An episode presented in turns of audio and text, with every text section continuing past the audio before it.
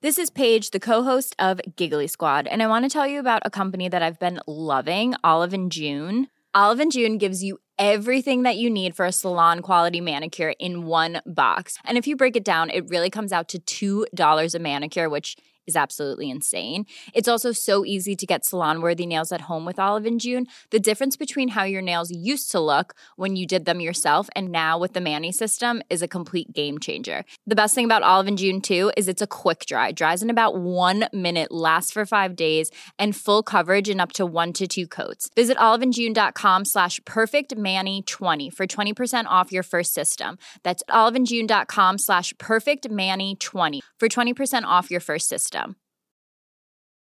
A lot can happen in the next three years. Like a chatbot may be your new best friend. But what won't change? Needing health insurance. United Healthcare Tri Term Medical Plans are available for these changing times. Underwritten by Golden Rule Insurance Company, they offer budget friendly, flexible coverage for people who are in between jobs or missed open enrollment. The plans last nearly three years in some states, with access to a nationwide network of doctors and hospitals. So, for whatever tomorrow brings, United Healthcare Tri Term Medical Plans may be for you. Learn more at uh1.com.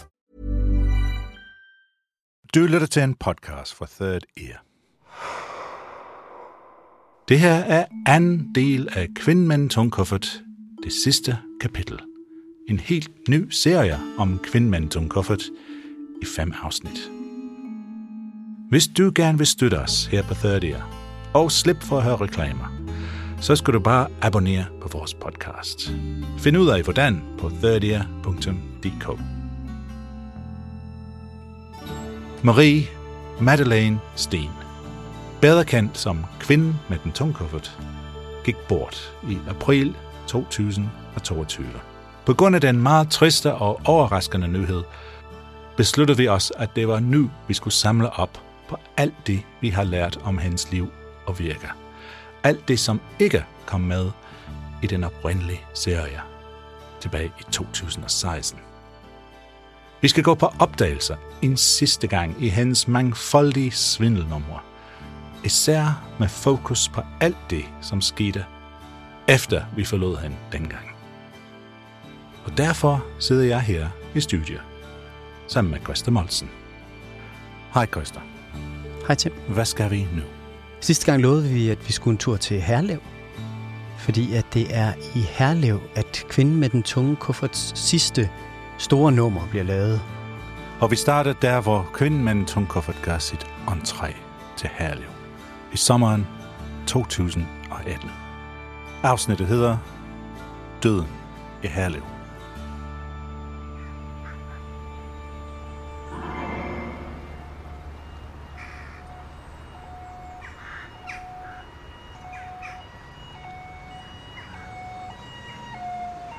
På toppen af en bakke midt i Herlev ligger Herlev Hospital. Danmarks højeste bygning, 25 etager. Når solen skinner over Herlev, så kaster hospitalet en skygge, der drejer som et solur ned over hele byen. Tæt rundt om hospitalet ligger der naturligt nok flere steder, der har med døden at gøre.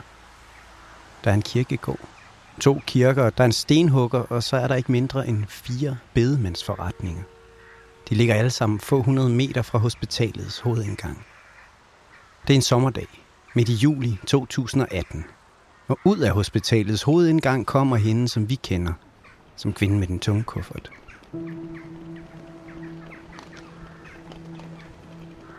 På holdepladsen foran hospitalet stiger hun ind i Knud Palsbros taxa.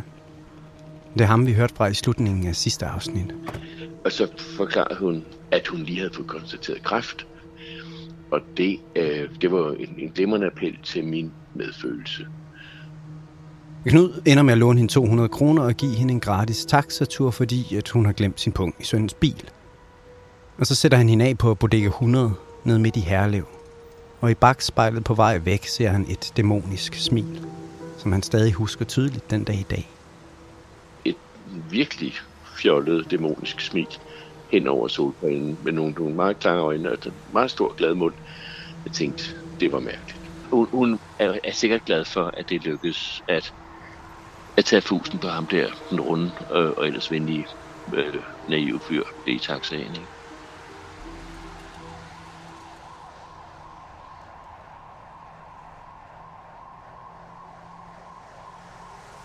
Så kvinden med en tung kuffert er lige blevet afsat fra en taxa midt i Herlev. Og nu, tror jeg, det er tid til at tale om frisør. ja, det lovede vi at snakke om sidste gang. Frisører. Så spørgsmålet er, hvorfor bliver hun klippet hele tiden? Og det tror jeg, vi kan svare på lige nu. Jamen, hun så fin ud i håret, øh, helt kortklippet, og øh, faktisk meget lige det, jeg har set på billeder. Altså, hun så nydelig ud i håret. Det var hun. Så hvad er det der, du har foran dig? Jeg har øh, henvendelser fra frisører, har jeg fundet her. Tre forskellige, øh, som vi har fået. Der er en fra øh, Janette fra Løgum Kloster. Hun er frisør dernede og er blevet snydt af hende tilbage, da hun var der øh, øh, i 16. Så hun fik en tid. Hun kom også ned i salongen. Jeg tror på det tidspunkt, hun både skulle have noget, om hun skulle farves og klippes, det tror jeg faktisk, eller have krøller og klippes et eller andet. Det var i hvert fald en større behandling. Hun fortæller, at hun er faktisk syg af kræft, og øh, hun øh, har en søn, hun venter på, at skal komme ned til hende, og hun får en ekstra kop kaffe og lidt chokolade, hun skal til at gå. Så har jeg haft hende i stolen i en tre timer eller sådan noget. Så siger hun, nej, ej Jeanette, jeg er virkelig ked af det. Men, men jeg har glemt min pung og mit kort og det ene og det andet. Øh, jeg, jeg kommer igen, og det er okay. Du ved jo, jeg bor nede på refugiet. Selvfølgelig siger jeg, stakkels kone, hun er jo syg og alene. Så siger jeg, Jamen, du må gerne komme igen. Kom du bare i morgen eller overmorgen. Det er fint, det finder vi ud af. Okay, så hun har lavet sit setup, og så kommer hun tilbage for at sætte trumf på. Og øhm, der går et par dage, så kommer hun ind igen. Altså nærmest grædende. Så siger hun, Jeanette, jeg har mistet mit kort, jeg har mistet både det ene og det andet, og min søn han kommer først om to dage, og nu bliver jeg jo nødt at betale dig, og, og min gæld og det ene og det andet, og du er ikke sådan, du kan låne mig 500 eller 1000 kroner. Altså, ja, jeg er dum. Men jeg låner hende pengene, fordi jeg har ondt af konen. Jeg kunne simpelthen ikke nænde det. Så jeg låner hende nogle penge. Og jeg får en kæmpe krammer, og ej, hun kan også lige have en kop kaffe. Jamen, det fik hun da lige, så så træsser hun afsted igen. Frisører er lidt en, en særlig type mennesker. Ikke? De er vant til at høre på folk, der fortæller om deres liv. De er vant til at lytte. Og så har de jo en frisørstol, som hun kan komme ned og sidde i. Og så er de tvunget til at lytte på, hvad hun har at sige, lige så lang tid, som det tager at ordne hendes hår. stolen, hvor hun sidder. Er hendes scene, hvor hun kan lave hendes optræden, og hun kan mærke efter undervejs i forløbet. Hvad er det for en pige, jeg står overfor? Rammer jeg hende, eller gør jeg ikke? Hun har en scene. Og det er også det, de siger, de frisører, jeg har snakket med. At så snart hun indtager den scene, så er de... Så har de ikke en chance. Men altså, hun havde en evne til, at man fik ondt af hende. Man fik virkelig ondt af hende, og hun havde en evne til at på en eller anden måde købe ind, altså, hvor jeg virkelig havde empati med hende.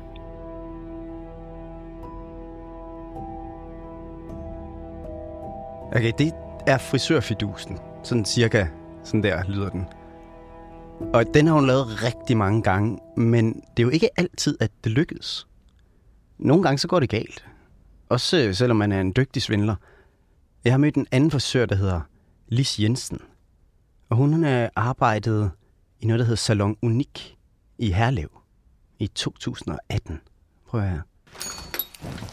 Så stager hen her ind i butikken, og hun har en kuffert med og slæber ind, og så siger hun, må jeg have lov at sidde lidt, fordi jeg er helt forvirret.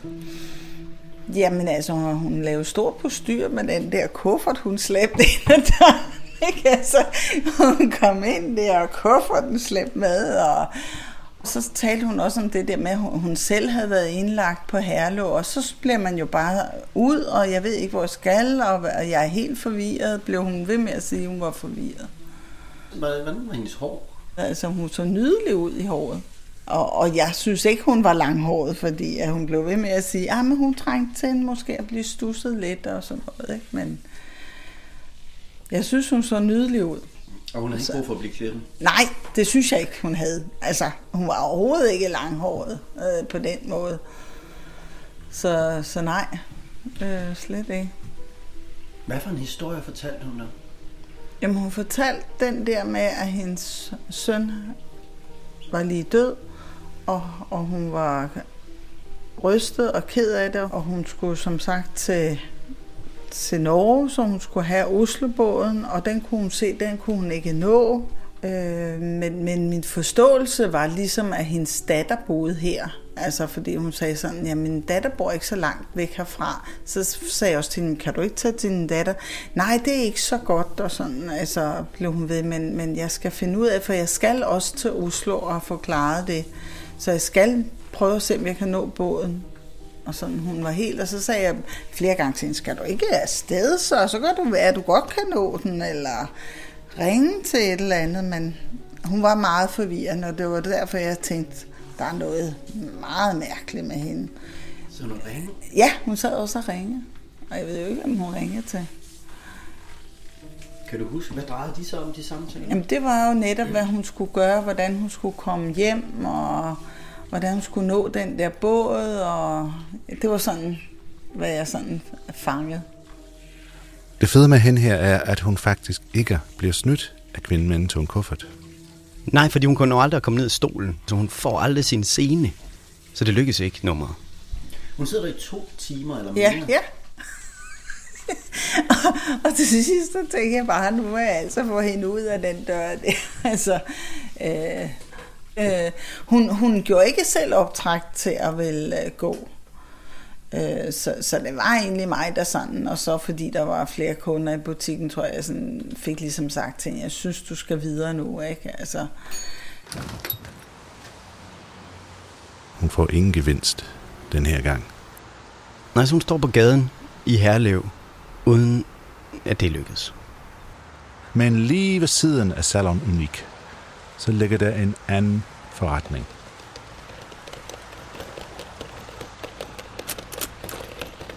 Lige ved siden af frisøren Salon Unik ligger en bedemandsforretning. Og derinde arbejder Michael Holgersen. Det er Michael, der har vagten en varm sommerdag i juli 2018. Den dag, hvor en helt særlig kvinde træder ind i butikken. Hun en ganske pæn, nydelig dame. På cirka der sådan 60 år, ikke? Svedt over øh, skuldrene, ikke? Pæn og nydelig og nobel. Så siger hun bare, ja, hun trængte til at komme lidt væk fra hospitalet, fordi hun havde, øh, var indlagt derude med, derovre på Herlev Hospital med, øh, med cancer. Og du ville hun bare ud og have lidt luft. Og så ville hun bare ind og snakke lidt med mig. Hun ved egentlig ikke noget særligt, bare sluder lidt med en bedemand om det, man nu snakker med en bedemand om.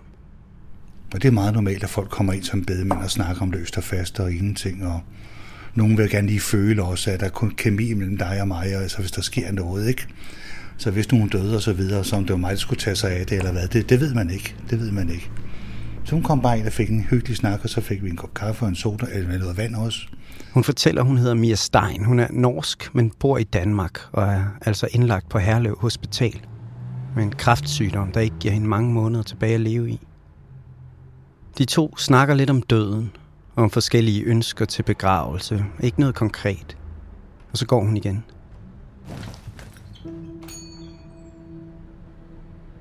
Men Michael må have gjort et godt indtryk, for nogle få dage efter er kvinden tilbage i hans bedemandsforretning. Den her gang beder hun specifikt om at komme til at snakke med Michael Holgersen. Der er sket en tragedie, siden de to så hinanden sidst. Så kommer hun ind og siger, at hendes søn er død op i Norge. Og så øh, at jeg skal tage mig af sagen, og han skal begraves ude på Tornby Kirkegård. Hvad var han død af, den søn? Han druknede. Han var druknet. Druknet ulykke op i Norge. Mia er chokeret og ulykkelig, men hun er også fattet. Men det du også skal tænke på, det er, at hun kommer, kommer ind i den situation der, sådan, sådan, som jeg opfatter det. Dødsfald er lige sket om lørdagen. Og så kommer hun ned til mig om, om mandagen, ikke? Sådan set bare og pup med flyveren, ikke? Så kan det også godt være, at man, man går sådan en mood der, hvor man simpelthen siger, nu, øh, nu skal jeg have det her på plads, ikke? Så kan vi sørge bagefter. Sådan er der også mange folk, der reagerer. Hun har selv været sygeplejerske engang i mange år, indtil hun selv blev syg faktisk. Oversygeplejerske. Op på Herlev Hospital. Så det er ikke første gang, hun har haft døden tæt inde på livet. Men der er også andre efterladte at tænke på. Det, det, det hun sådan set var mest ked af, det var, at han, han havde jo to døtre. Puh, 12 og 14 år, tror jeg, det var, hun sagde. Og det synes hun simpelthen, det var frygteligt for de to, og nu havde de mistet deres far. Ja. Og han var jo flyttet til Norge, fordi han var blevet skilt fra sin kone her i Danmark. Mia har nogle meget klare idéer om sin søns begravelse. Hun ved, hvem præsten skal være. Det er den samme præst, der også skal begrave Mia selv, når hun bukker under for sin terminale kræftsygdom. Familien Stein har et familiegravsted på Tornby Kirkegård, hvor både hende og sønnen skal ligge sammen. Og det næste også, det er, at hun skulle ud på Tornby Kirkegård, og så se på stenen, om hans, hans navn skulle føres på, eller der skulle en særskilt sten på, eller hvad. Sønnen skal sendes ned med færgen fra Norge, og så skal han lægges i kisten hos Michael her i Herlev. Og Mia ved lige præcis, hvilken kiste sønnen skal begraves i. Han havde jo købt en kiste af mig. Eller så bestilt en kiste af mig her i Danmark, ikke? Så han skulle i, i den kiste, En der stod her? en mahoni-kiste, ja. En mahoni. En ja. Det er en dyr en, er det? Ja, det er en dyr. Over sønnens kiste skal der ligge et tæppe af blomster. Mia lytter med, mens Michael bestiller det hos blomsterhandleren i Herlev. Der skal ikke spares på noget ved den her begravelse, og Mia har penge at bruge af, det lader hun skinne igennem. Men lige nu står hun i en rigtig, rigtig dum situation. Hun er lige kommet ned med flyveren, og så har hun tabt sin punkt i flyveren. Og så siger hun så, at jeg har fat i luftfartsselskabet, og de har fundet punkten, men den er fløjet med tilbage til Norge, så hun har først få den dagen efter. Og så siger jeg, hvad gør du så? Ja, det vidste hun så ikke. Så sagde jeg til hende, jeg har 1200 kroner, det må du godt låne til i morgen, når du får din punkt. Det vil hun meget gerne. Michael hjælper den stakkels sørgende kvinde. Han bestiller et værelse til hende på Herlev Kro. Han kører hende ned i sin bil. Han slæber også hendes tunge kuffert ind og ud af bagagerummet. Og så bærer, og tager jeg kufferten ud af bilen, og så siger hun også, Michael, du bliver nødt til at bære kufferten, for det ene hjul har det ikke så godt. ja, og det gør jeg da selvfølgelig, og den, er, den var tung. Og så går jeg ind i receptionen og afleverer hende, og så, skal, øh, så, og så mødes vi i morgen. Og vi har aftalt tid af det hele også. Og så ser jeg på fælles til hinanden. Det her nummer med bedemanden i Herlev, som det her er kun starten af, Christa. Mm, kan du godt genkende det? Selvfølgelig. Det er i hvert fald en udgave af det, vi kaldt i serien The Old Sun in a Box Routine. Ja, Søn i kisten fidusen, den fik vi jo først øje på fra Hirtshals i 2006. Der hvor hun bestiller på Hirtshals Kirkegård et gravsted til sin søn. Han skal sendes ned, og han skal begraves, så de får faktisk øh, gravet graven, når den står åben, og de er klar til begravelsen. Lad os lige lave en lille hurtig flashback til afsnit 4, hvor du mødte præsten Bjarne Hågaard. Sønnen skulle komme fra Norge, og alt det kirkelige var klar, når de kom her. Så kisten skulle komme og blive sat ned i jorden og dækkes til. Det var det, der skulle ske her, ja. Og det vil sige, at øh, graven skulle pyntes op med, som vi jo altid pynter en grav, altså med, med, med græn og med øh, øh, dækken og sådan noget. Og de når grave den. De når grave den, ja. Så det skal vi jo altid gøre dagen før, jo. Senest. Altså, det, man graver altid en grav dagen før, for at, at være sikker på, at øh, der ikke sker et eller andet. Altså. Der kommer ikke nogen kiste. Der er i hvert fald ikke nogen søn, der skal begraves i Hirtshals. Grunden til, at de her numre de fungerer, det er jo også, at der er slet ikke nogen, der kan forestille sig, at nogen kunne finde på at lave et svindelnummer, der indebar noget så alvorligt, som at hendes egen søn var død. Ikke? Det er simpelthen for langt over stregen på en eller anden måde. Det er fuldstændig utænkeligt, for eksempel, at et bedrag omkring at bestille en begravelse, det skal kan finde sted. Det kan vi ikke forklare. Det, det vil vi aldrig tro på, og det har vi altid. Vi vil til enhver tid sige, at vi aldrig har ville modtage sådan en henvendelse. Men vi gjorde det. Så, så det var meget troværdigt. Og så kunne vi jo også i Kvinden med den tunge kuffert spore nummeret tilbage til en lille by uden for Hirtshals, hvor hun har gjort det før, faktisk 12 år før, tror jeg det var, hvor hun også laver sønnen i kisten, fidusen. Men den her gang, i Herlev, i 2018, der tager hun det op på et helt andet niveau. Lad os høre mere fra bedemanden Michael i Herlev. Bedemanden Michael Holgersen har en aftale med Mia Stein på sit kontor i Herlev næste formiddag. Det er den 24. juli 2018. Der skal de snakke videre om søndens begravelse, og Michael kan få de 1200 kroner tilbage, hun har lånt. Og så skulle vi mødes dagen efter, men hun kom ikke. hun kom ikke. Men det er ikke Mia Stein, der kommer ind næste morgen. Det er frisøren Lis fra Salon Unik inde ved siden af.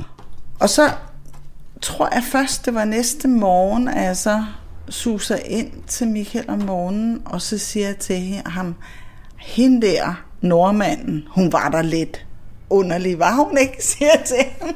Jeg synes, hun var mærkelig. Og, og så siger han jo meget sødt til mig, ah, men siger han så, du skal også tænke på, hvis hun lige har mistet sit barn, og hvordan man så er, og... Det er ikke, fordi Michael ikke stoler på Mia, men måske det alligevel vil være en god idé lige at dobbelttjekke. Han har trods alt lånt hende 1200 kroner i går. Og jeg havde telefonnummer, hun tog i telefonen. Michael kører ned på Herlev Kro, og hun har sovet for at spørge efter hende. Men hun er allerede tjekket ud, men de ved ikke, hvor hun er taget hen. Men de kan sagtens huske hende ned på kronen fra dagen før. Så siger de så også til mig, ja, hun havde siddet ude i gårdhaven og havde brokket sig til nogle andre mennesker, der var lidt høj, højudlytte, øh, at hun var jo altså syg, så hun skulle have ro. Men så siger jeg så, har hun betalt regningen, og det havde hun betalt. Og så var der jo ikke mere af det. Nej, ikke for dem. Ikke for dem, nej. Så Tilbage på kontoret ringer Michael til den præst, som Mia har fortalt skal stå for både hendes egen og for søndens begravelse. Så ringer jeg til præsten, og så sagde jeg til hende der sådan, hvad, sådan og sådan og sådan. Så siger hun, ja, nu skal du høre her. Jeg har sagt ja til, at jeg gerne vil tage mig af, hendes sag, når hun dør. Men sønnen kendte hun altså ikke noget til overhovedet. Hvad foregår der? Tænker Michael, hvem er det, jeg lige har mødt? Og så ringede alarmklokkerne. Og så tænker han, måske er der også andre her omkring, der har mødt hende. Så det første, jeg gjorde, det var at ringe til øh, en kirke ude i Herlev, og sige, nu skal du høre sådan og sådan. Nå, siger hun så. Er hun nu på banen igen? Hende, hende oplevede vi for en 20-25 år siden oppe i Kalundborg. Prøv lige til, til at gå ind på computeren, og så stå dame med den tunge kuffert op. Og så var billedet af hende. Jeg må advare de andre, tænker Michael. Hun er måske stadig her i Herlev. Og så gik jeg til Herlevbladet. Herlevbladet lægger straks en advarsel op på deres hjemmeside med billeder af hende, som Michael nu ved bliver kaldt kvinden med den tunge kuffert. Og så gik jeg en gang med at ringe rundt til, øh, til venner og bekendte, altså dem, jeg har godt samarbejde med i Herlev, ikke?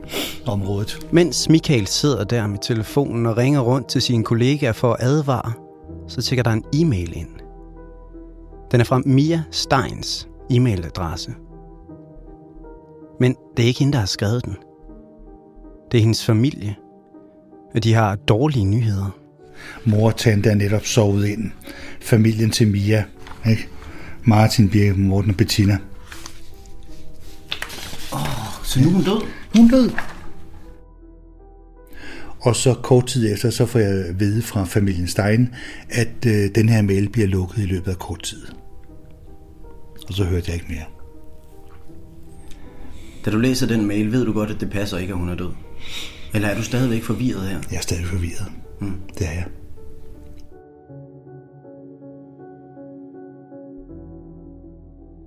Mystisk nok laver vi den her serie, fordi hun er faktisk gået bort nu. Hun, Den her gang er hun rigtig død, ja. hun er væk. Men mm. vi kan ikke tælle, hvor mange gange hun har sagt, at hun døde Nej. over for andre. Det er simpelthen... Det er en helt klar strategi, den her e-mail fra... Faktisk så har jeg den her. Det er den her e-mail, Michael Holgersen han får. Han printede den ud til mig. Den er sendt fra Mia Steins e-mailadresse, men det er hendes familie, der sender den. Den lyder sådan her. Til din oplysning. Mor og tante har netop sovet ind. Med venlig hilsen.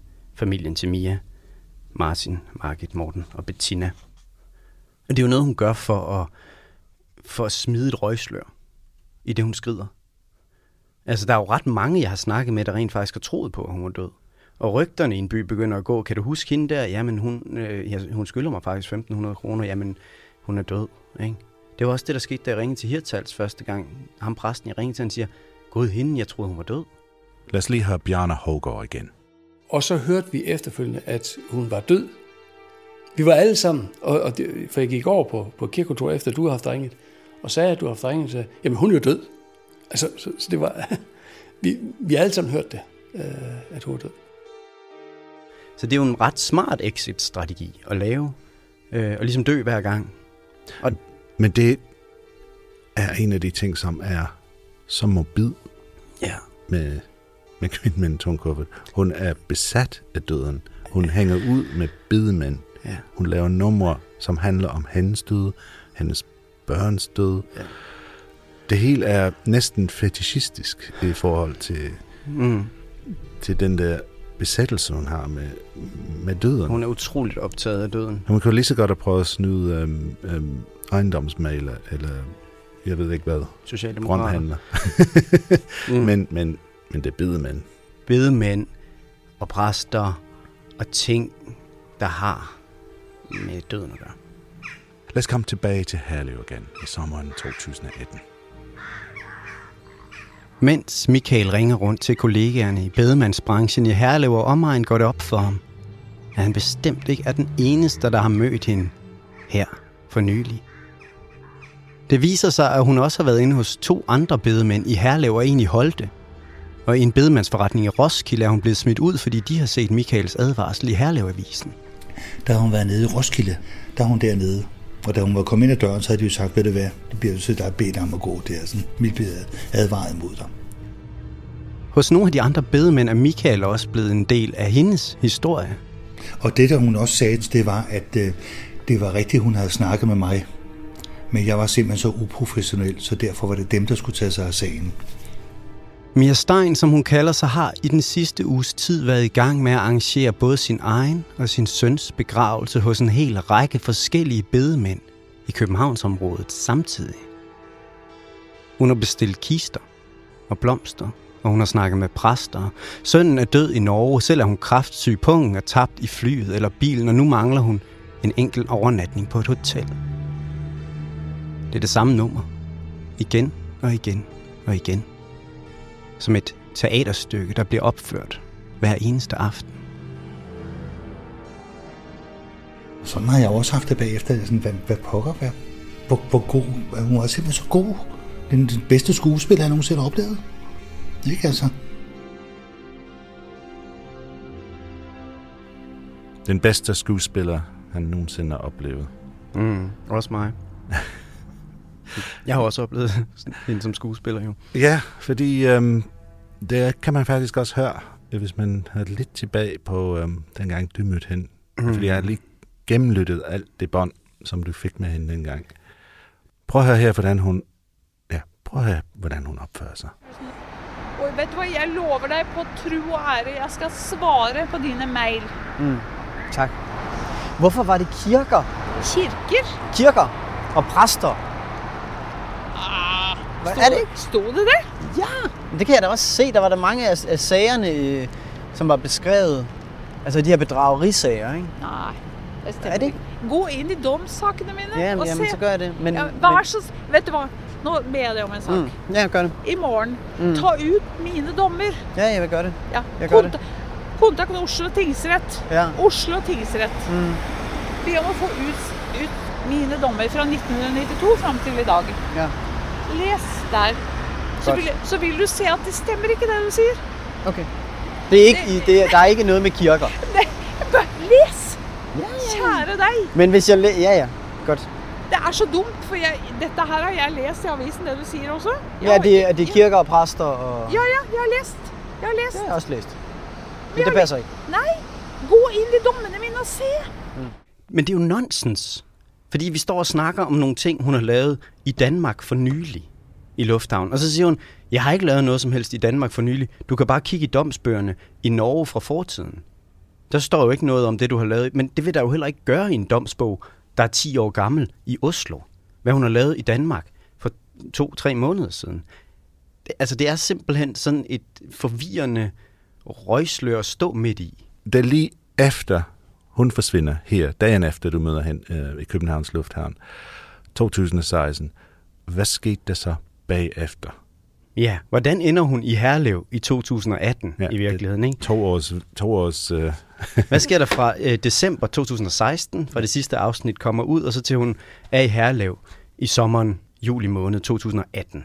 Og der har vi jo fået en masse, masse henvendelser fra folk. Og et helt unikt redskab egentlig til at spore hans... Øh... Der er ikke andre, der, jeg tror ikke, der er andre i verden, der, der kan spore hende på den måde, som vi kan med, med hvad vi har fået af, af tips. Hvor er den første, du får der? Øh, den 22. december 2016, det er nogle få dage efter, jeg tror den sidste afsnit kom ud i 13, ikke? så det er en uges tid efter, at det sidste afsnit er kommet ud. Der er hun på et bibliotek på Vesterbro her i København. For en lille time siden kom en dame ind, der lignede Ruth Evers fra Faderhuset. Det er Benedikte, der skriver her. I klædt sort tøj og hue og med en stor rullekuffert. Jeg googlede hende, og jeg er ikke i tvivl. Det er hende. Det hun havde hørt, kvinden med den tunge kuffert, Benedikte her, ikke? Så, og så er hun øh, på Amager, den første i første 2017. Jeg har lige mødt hende på Amager, skriver Tina, altså nytårsdag 2017. Og så tre måneder efter, i marts, der er hun tilbage i Norge. Øh, jeg er helt sat ud af den, har besøgt kvinden med den tunge kuffert i mit galleri i Risør på Sørlandet i torsdags forrige uge. Hun svindler hende, og så har vi en mere fra Norge i maj. Et svindelnummer den her gang med nogle socialdemokrater. Dem skal vi høre meget, af, meget mere af i næste afsnit. Socialdemokrater i Norge, ikke? Norske socialdemokrater. Det er et helt andet spor, som vi skal dykke ned i. Men så i maj 17, der blev hun taget i Norge. Det kan vi se i de norske aviser. Og hun får en dom. Øh, og det var det, det sag, som vores ven Peter Datland var med til, som vi havde sidste gang, hvor han kiggede i de, I de mørke øjne. I de mørke øjne, ja. ja. Og det blev hun dømt og kom i fængsel et stykke tid et, i Norge. Et år og otte måneder fik hun, øhm, altså fik hun lavet et år af dem om til en betinget dom, så hun ender med at sidde de otte måneder. Noget i den stil. Og så passer det med, at her i april 2018, der blev hun set i Aarhus. Så jeg tror, hun er taget direkte fra fængslet i Norge og tilbage til Danmark. Hen over Hirtshals. Og så er hun i Aarhus i april det er nok blevet lidt varmt for hende i Norge på det tidspunkt, også fordi det er kommet de der store avisartikler ja, hun er ved at blive... med, med billeder og det hele. Ikke? Så. Hun er ved at blive berømt, ja. Det er jo ikke godt at være, når man er svindler. Hun låner 250 kroner af hende her kvinde, der har skrevet til os, Gitte fra Aarhus. Og så det næste, der sker, det er, at jeg hører uh, fra, fra Philip, at han har givet hende et lift. Han samlet hende op som blaffer på uh, Fyn. Hun, okay. Historien er, at der er et, et, hun har stået af et cruise ship i Hamburg. Og nu er hun ind på Fyn, og pungen er væk og hele det der. Han giver hende i hvert fald et lift hen over Fyn, sætter hende af på en tankstation på Fyn. Og det næste, der sker, det er den 11. juni. Der får vi en besked om, at hun er på Inghavevej i København. Ude foran restaurantklubben går hun forbi jeg vil ønske, at jeg havde taget et billede, men eftersom jeg har hørt jeres podcast om hende 10-15 gange og set billeder af hende på nettet mange gange, er jeg fuldstændig sikker i min sag. Det er hende. Og det her er København et par dage før, at hun står i Herlev. Så øh, lige pludselig om kan huske, søndag aften, der bliver jeg ringet op klokken 1.32, var det vist nok. Om natten? Om natten. Af en dame med hemmeligt nummer. Michael er på vagt med det samme, det er klart. Og hende der, hun snakkede fuldstændig dansk, så jeg vidste godt, at det var en anden person, ikke? Damen ringer, fordi hun har set Michaels advarsel i Herlevbladet. Og så siger hun, jeg ved, at du efterlyser hende, og jeg har mødt hende tidligere i dag, og øh, hun havde mistet sin pung. Den lå i sin, hendes søns bil, så øh, det ender med, at hun låner hende 1600 kroner. Pungen i sønnens bil. Det her er nok den mest klassiske kvinde med en tung kuffert vidus overhovedet. Man skulle tro, at hun kunne lave den i søvne, men lige den her gang, der laver hun altså en dum fejl. De øh, går de ud til vejen, og så peger hun øh, en, peger en, en taxa, og så havde hun sagt til hende, hvor, hvilket hotel vil du tage ind på? Og så sagde hun et hotel. Men til chaufføren i bilen, hvor hun sådan set står ved siden af, der siger hun Hotel Marina. Og så tænkte hun, hov, hvorfor siger hun et hotel og det andet? Og så gik hun hjem og begyndte at tænke, der er et eller andet galt her. Hotel Marina det ligger i Vedbæk, ude ved vandet nord for København. Hende i telefonen tror, at kvinden med den tunge kuffert er på det hotel lige nu. Og hun er på vej derud for at konfrontere hende. Nu vil jeg gå op og møde hende og, og få mine penge. Vil du med? Så jeg sagde til hende, du hvad, øh, jeg skal lige have tid til at tænke over det her, ikke? Og så siger hun, kære hustru, jeg sådan, du gør det ikke. Du skal passe på sig selv også, ikke? Altså, hvad nu, hvis der sker noget? Og, og så tænker jeg, nej. Den var så langt ude, den her historie efterhånden. Så jeg tænkte, nej, jeg tør ikke. Har hun, at de ledtog med hinanden, eller hvad, ikke?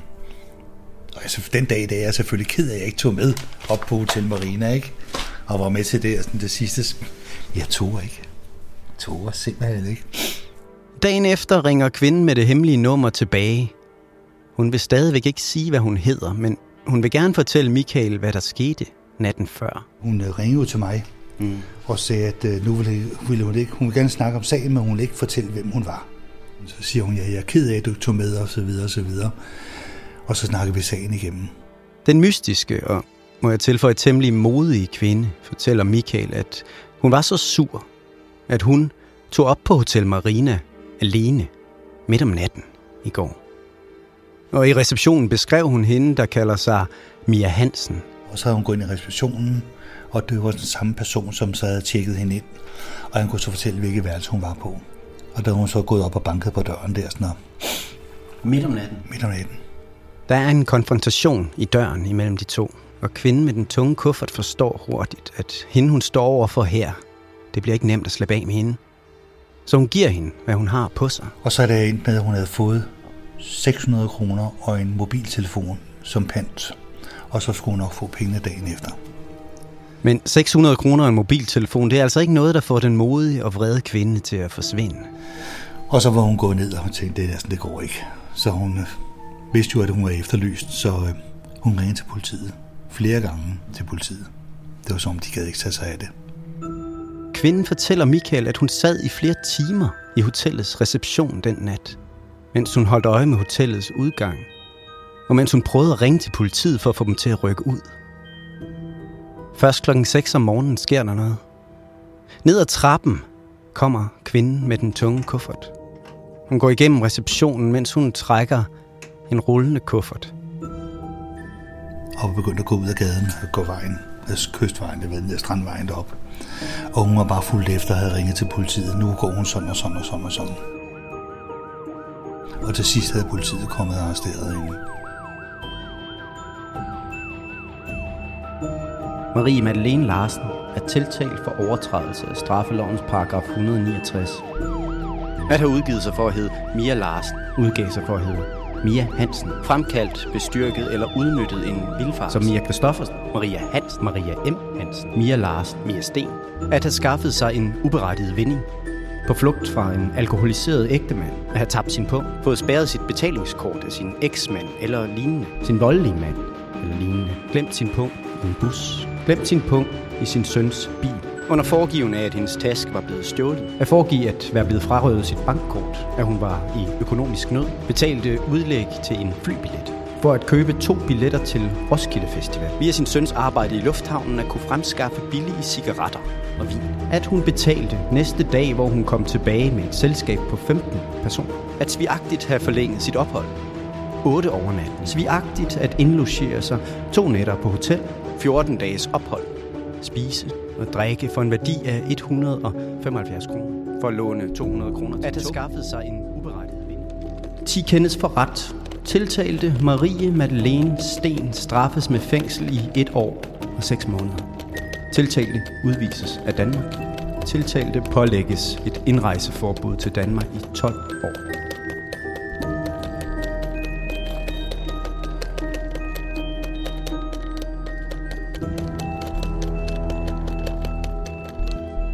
Lige så snart hun kommer ud af fængsel i Danmark, bliver hun udvist i 12 år.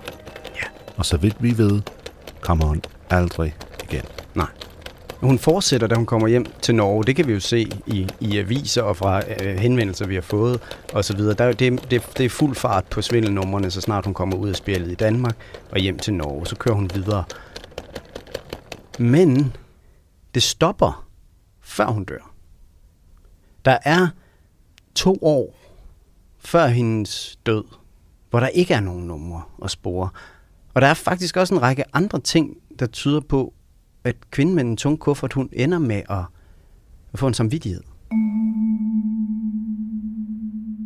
Jamen, der sker det forunderlige, at i, øh, i januar 2021, der får jeg pludselig en e-mail fra en advokat, som øh, er øh, Maria Hansens advokat.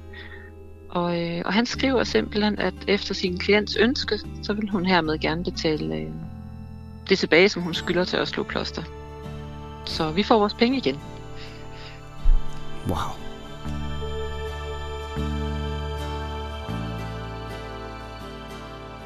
Du har lyttet til Kvinden med den tunge kuffert, det sidste kapitel, del 2 ud af 5. Dette afsnit var skrevet og tilrettelagt af Christa Molsen, sat sammen med Christa og mig. Jeg hedder Tim Hinman. Det var også mig, der havde lavet musikken til Kvindmanden med kuffert. Vi har haft stor hjælp fra Lars Christian Overland, Frederik Nielbo og Anna Tavlo her på 30's redaktion. Husk nu, hvis du kunne lide, hvad du har hørt, så send det endelig videre.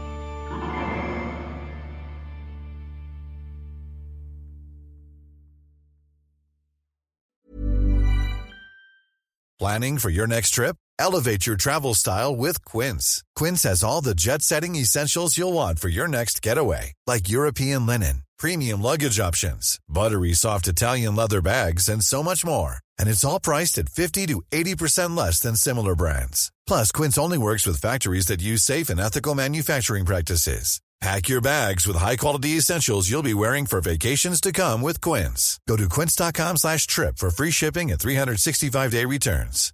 Hey, it's Paige DeSorbo from Giggly Squad. High quality fashion without the price tag. Say hello to Quince. I'm snagging high-end essentials like cozy cashmere sweaters, sleek leather jackets, fine jewelry, and so much more. With Quince being 50 to 80% less than similar brands. And they partner with factories that prioritize safe, ethical, and responsible manufacturing. I love that. Luxury quality within reach. Go to quince.com slash style to get free shipping and 365 day returns on your next order. Quince.com slash style.